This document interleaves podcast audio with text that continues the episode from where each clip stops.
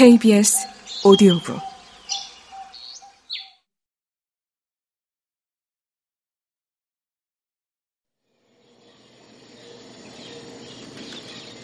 할머니가 그런 말을 하는 건 투덜거리거나 불평하기를 좋아하기 때문이야. 그러면서도 내가 집을 나간다고 하면 말린단 말이야. 할머니가 말은 안 해도 내가 쓸모가 있다는 걸 알고 있기 때문이야. 할머니는 물약이나 가루약을 만들기 위해 약초를 캐러 가야 하는데 눈이나 다리가 15살 소녀와 같지 않거든. 그 중에는 아주 먼 곳이나 아주 위험한 곳까지 가지 않으면 구할 수 없는 것도 있어. 그리고 아까 너한테 말했듯이 나는 할머니도 모르는 풀의 효능을 혼자서 찾아내기도 해. 내가 만든 약이 효과가 좋으면 할머니는 깜짝 놀라.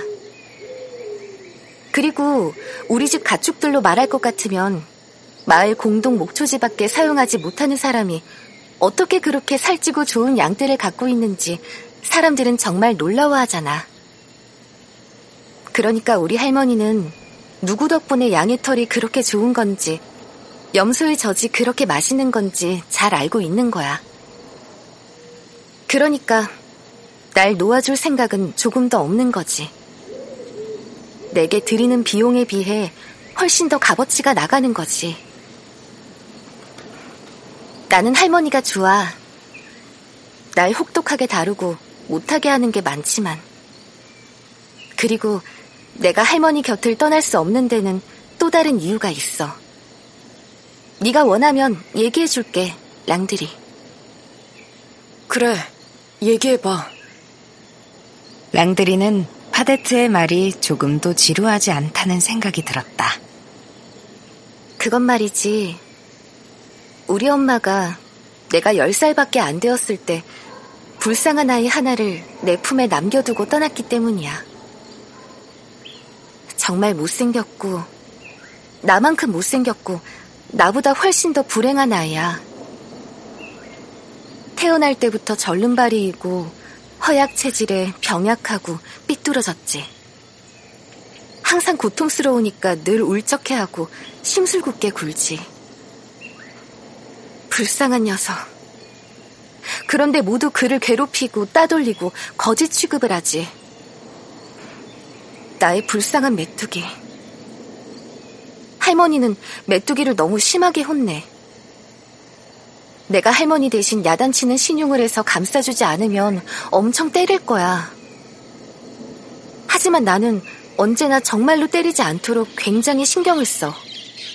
그리고 그 아이도 그걸 알고 있어. 그래서 뭔가 잘못을 할 때마다 달려와서 내 치마 뒤에 숨어 이렇게 말해.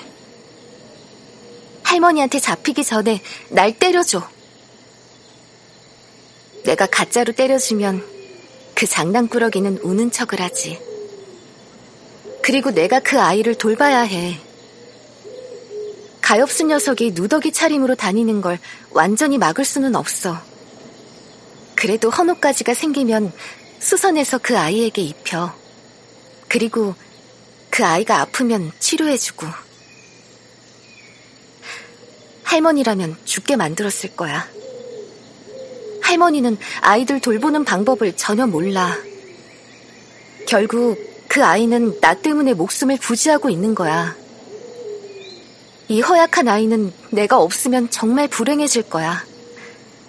내가 죽음으로부터 구해내지 못했던 우리 불쌍한 아버지 무덤 옆에 곧 묻히게 될지도 몰라.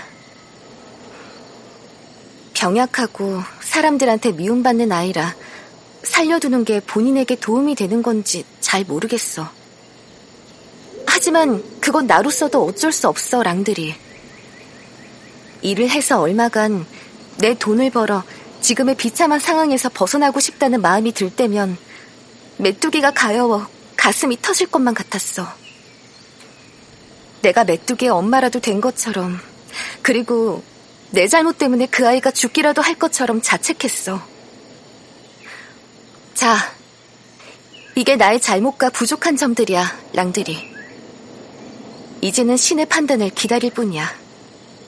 나는 나의 진가를 인정하지 않은 사람들을 용서해.